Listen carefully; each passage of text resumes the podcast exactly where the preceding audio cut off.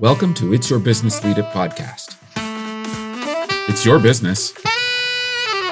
Lead it. You need to deliver performance to your organization now.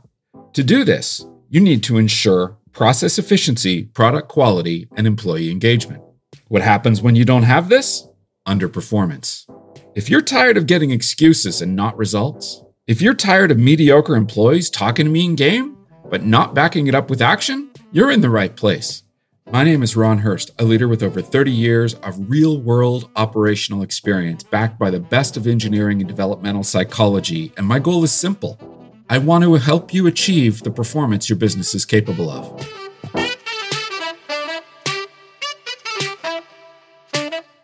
Hello, everyone, and welcome to It's Your Business Lead podcast. In this podcast, verbal judo, going deeper. In this cast, I want to go into one of seven topics it's a topic called common ground, using the idea of common ground to navigate a conversation to get to the outcome that you're looking for while partnering with another person who may have another idea of how they want the conversation to go. So, the idea of common ground is this first podcast, and we're going to do six others. Plural pronouns will be episode two, introduce process will be episode three, change the frame, episode four, Changing the Tense, Episode 5, Abstract Up, Episode 6, and Focus Down, Episode 7. And if you've been following the cast for any length of time, you'll notice that some of those topics I talked about in our Influence series back in 2022. And what I want to do now is go a little bit deeper into the interplay of how you and the other person are interacting. And just recognize that there are a lot of famous people that says you can make plans, but plans don't always survive first contact with the opposition, or the enemy gets a vote, or as Mike Tyson once said, everybody's got a plan until they get punched in the mouth. Now, of course, we're not talking about violence here, but what we are talking about is that two way communication has two different points of view, two different perspectives, the effective leader recognizes that by growing their influence, by growing the verbal judo skills, that they can maximize the probability that they get the outcome that they're looking for by engaging in these skills. So, in this episode, as I mentioned, verbal judo, and we're going to follow a simple format. It's first of all, we're going to talk about the what, and then the when, the how, and then uh, who does what by when. Okay, so what, when, how, who does what by when. The idea of common ground, the what of common ground, this is a technique that we can use for lowering the temperature in a conversation. And it's often paired with the plural pronoun technique to build commonality, to build camaraderie in a conversation.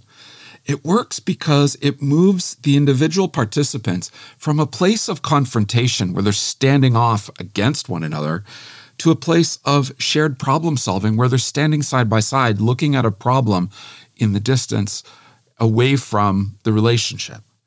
And this is a really key point.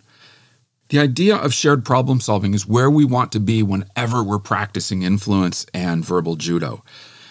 This particular technique, the common ground technique, is an excellent starting point whenever you expect to engage in verbal judo and when there's a high likelihood or even a reasonable likelihood of disagreement between you and the other person that you're attempting to influence. So that's the what. What about the when? When would this technique be useful? First of all, if you're dealing with an employee who has a significantly different perspective than you, this is an excellent technique to practice. Or if you're discussing something with someone and it's an issue, a critical issue where compromise is unlikely. And, you know, it's one of those situations where in the past you might have ended up in a we'll have to agree to disagree place. So, this is an excellent technique for that. It also is highly useful in situations where you have a limited amount of relationship present. So, you're dealing with someone that you don't know very well or you don't have a high degree of trust with. I also want to mention that this is a fairly universal technique. It doesn't depend on any kind of power dynamic. So it isn't just effective when you are talking to your direct report. You could talk and use this technique with a peer, with your, your direct supervisor, or an executive in your organization. This technique is highly effective regardless of the context. Right. So that's the when. And what about the how? How do you do it? This is where we're going to spend most of our time. And to really bring this home, I want to introduce what I call four N's notice, name, navigate, negotiate. The idea of noticing is that we have to first come to grips with the fact that there's a situation which requires this common ground technique. Second, we need to name that technique and turn it into an object that the two people in the conversation can look at together. As I said, this is about creating shared problem solving. You got to create the object that both people can look at. And once it's named, then we can navigate and we'll spend a significant amount of time kind of walking through the process of how to navigate this, this particular technique. And then finally, once you've navigated it, we've got to negotiate for a solution or closure. So notice, name, navigate, negotiate. Now, how do we use it? What I recommend is that you open conversations with a statement of shared goals or shared values or some other shared feature. Maybe it's objective, maybe it's strategy, maybe it maybe it's just you, know, you work in the same department. Whatever it is, find the most significant thing that the two of you share that's relevant to what you want to talk about and name it. This is really important. And then the way that this technique diverges at this point, because we have to look at two different ways of thinking about it. The first way is if you anticipate that disagreement is likely, you want to engage in this technique from the very beginning. It's also possible that you may not anticipate it and you're in the midst of a conversation and all of a sudden tension starts to rise. Frustration is starting to creep in, and you find yourself in a place where you're diverging in a conversation back into confrontation. So we need to have a technique during the conversation to bring it back with common ground to navigate the process. So let's do the first one. If you anticipate that there's a high likelihood of some kind of disagreement, I recommend that you start in the following way. Invite the other person. I mean, re- remember, we've already sh- we've started with the the statement of shared goals, shared values, sh- shared strategy, whatever. Now, invite the other person to share their perspective. And yes, this may go against some of the way that you've been taught to communicate and to get your, get your way. However, if you can learn to really listen to the other party, it's amazing what they will offer you in ways of finding common ground and negotiating a mutually beneficial solution. So listen to their perspective and then I want you to really dig in with curiosity based questions involving what and how. So, what is it about your perspective that's important to you? How did you come to that conclusion? How do you see the connection between the shared value or the shared objective and what you're saying? Help me understand what your perspective is. And once you have you think that you really understand their perspective, my strongest advice is paraphrase it back to them and ask them if you've understood them. The reason for this is between the common ground and this deep listening technique, this active deep listening technique, you will help the other person feel listened to. And something magical happens in a human being when we feel listened to. We feel respected and we open up to another person's perspective.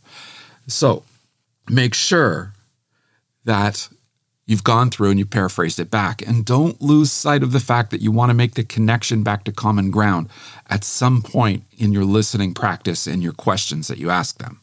Now, as I mentioned, it's entirely possible that you're in a conversation, you don't expect any kind of disagreement or any tension, and you get to a point where it's clear it's starting to rise in the conversation. So we're going to diverge a little bit. And what do you do if disagreement happens during a conversation? So I'm going to show you how to deal with that, and then we'll come back and both of these close out in the same way. So when you see a potential disagreement coming up, you feel the tension, you feel frustration in your body. What do you do? First thing I want you to do is pause. Take a deep breath. Notice the emotion in your body. Name it, take a deep breath, and release it then I want you to objectively name the disagreement as you see it. And you have to do it objectively. You can't be subjective or judgmental. You can't say, well, you're being an idiot and, and you have an unrealistic perspective. No, none of that. I see that we are disagreeing on the following point. We have different perspectives on it. Do you see that? By stating the disagreement, you make it an object that both of you can examine. Then bring it back and comment on the shared objective that both of you are trying to achieve in this conversation and show them how this disagreement is creating the tension between you and it's getting in the way of, of coming to a conclusion that both of you can feel good about. And once you've done that, what I want you to do is ask them to explain their perspective specifically in relation to the shared value, shared objective, shared strategy, shared whatever. And again, ask what and how questions to make sure you understand and paraphrase it back. Ask them when you've done, do I understand your perspective? Okay, so now we can flip it. And this is where both of the two, either the beginning or the during tension, we can come back to the main part of the conversation because what we want to do, once we have demonstrated that we've understood them, I'd like to share with you my perspective and show you how mine relates to the shared objective. And then begin to share it. Now, they may, may or may not be open to that. And if they're not open to it, there's not much we can do about it. Usually, if they're not open to it, it's because they're a peer or your supervisor. And in that case, we've got to go in a different direction. But with your employee in particular, they're highly unlikely to say that I don't want to hear your perspective. And if they don't want to hear your perspective, I encourage you to take a step back, take a deep breath, notice, name the emotion, breathe again, release the emotion, and then agree that you'll come back and discuss the issue at a later date. And put a time on the calendar so that both of you can come back and do that because it is critical that you're able to work through this stuff. So then we share our perspective and we definitely, as I said, connect it back to the shared value or the shared objective. And then invite them to inquire about your perspective to make sure that they have the same opportunity to understand your perspective as you gave them once you've both had the opportunity to share perspectives, then what I recommend you do is you can say, Excellent. I can see that we're both committed to this shared purpose, value, objective, whatever. And then ask them a really powerful question What process do you recommend we follow to resolve this issue? And I absolutely love this question. The reason I love it so much is that it invites the other person to have a process, sure, but if they don't have a process, what are they likely to do? Well, I don't know. What do you recommend? And they, by offering them the ability to introduce process, you actually give yourself the opportunity to have thought it through and to have a good process. And by the way, if they come up with a basic process and it's going to work, fantastic, use it. If it's a stupid process, then use it but influence it the way we've been doing it.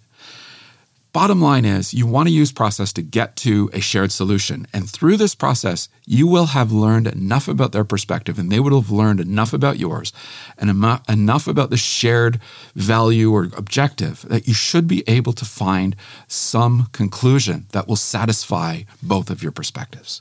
That is the common ground technique of verbal judo. In our Who Does What by When, I challenge you to go to a colleague, someone that you know very well and have a high degree of trust with, and introduce this concept to them, introduce the podcast, have them listen to the cast, and then find a minorly contentious issue that you and your friend don't agree on. And then go through this process, role playing the topic for real, but from different perspectives, and see if you can use this technique. And every now and again, if it's not working, you can step out, notice it, notice the situation, name it, and have you both look at it and then go then go back in as we talked about before. All right. So that's it for this cast. We'll see you on the next one.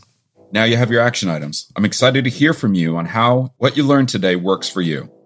Be sure to connect with me at www.developingleadersinc.com and brief us on how the action items work for you. If you need immediate support, schedule a strategy call with me and let's build a plan together on how to get you the results you need. Thanks for listening, everyone. Until next episode, get out there and lead your business.